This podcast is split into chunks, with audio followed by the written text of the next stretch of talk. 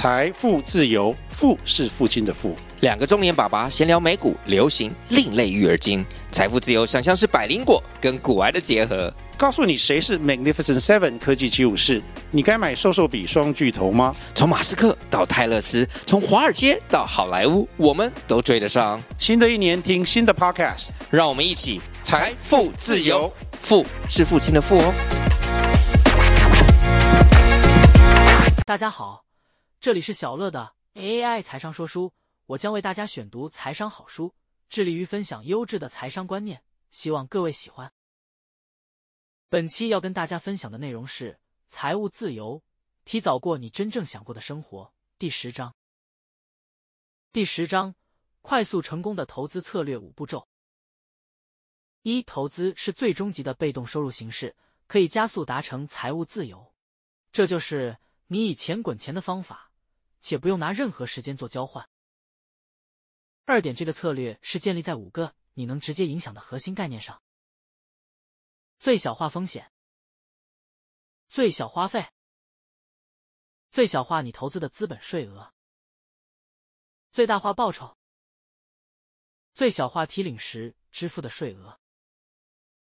三，投资组合的核心应该是股票、实体公司的股份、债券、你借给某人的钱与不动产、房地产，这些是最简易、最可靠的投资，且能帮你赚进很多钱。四，假如需要帮助，可以请一位纯收顾问费的财务顾问，花几小时帮你开立好账户。你应该只与按时或按件收费的顾问合作，而不是按照资产管理总量收费的顾问。五，一第一步，区分短期与长期投资目标。根据你短期，在未来五年内或长期五年后需要这笔钱，你应该用不同方式投资。大部分的钱都应该用于长期投资，也才能指引你一辈子的生活。短期投资的标的应该是现金、定存或债券。长期投资的标的应该是股票与债券。六，第二步，决定你需要投资多少钱。你已经知道，你的储蓄率越高，你就能投资越多钱，越快达成目标数字。坐下来思考你每天、每月、每季与每年能投资多少钱。设定一个基底，你每段时间在每个账户里要投资的底线数字。七，第三步，决定你的目标资产配置。接着你必须决定你的目标资产配置，就是你的投资账户里拥有的各项资产，例如股票、债券与现金百分比。你的目标资产配置会决定你投资组合风险与报酬等，即也是你必须做出投资决定中最重要的其中一个。决定你目标资产配置的最佳方法，就是根据你还有多久才会开始动用这笔钱。假如距离退休还有十年或以上，我建议你现在投资百分之百在股票上。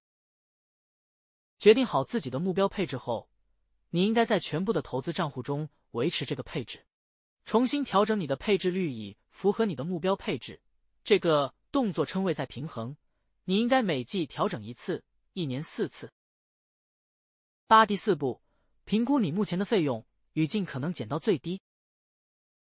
投资的各项费用会大大影响你投资的成长速度，在某段特定时间内你能赚多少钱，与你需要多少年才能达成财务独立。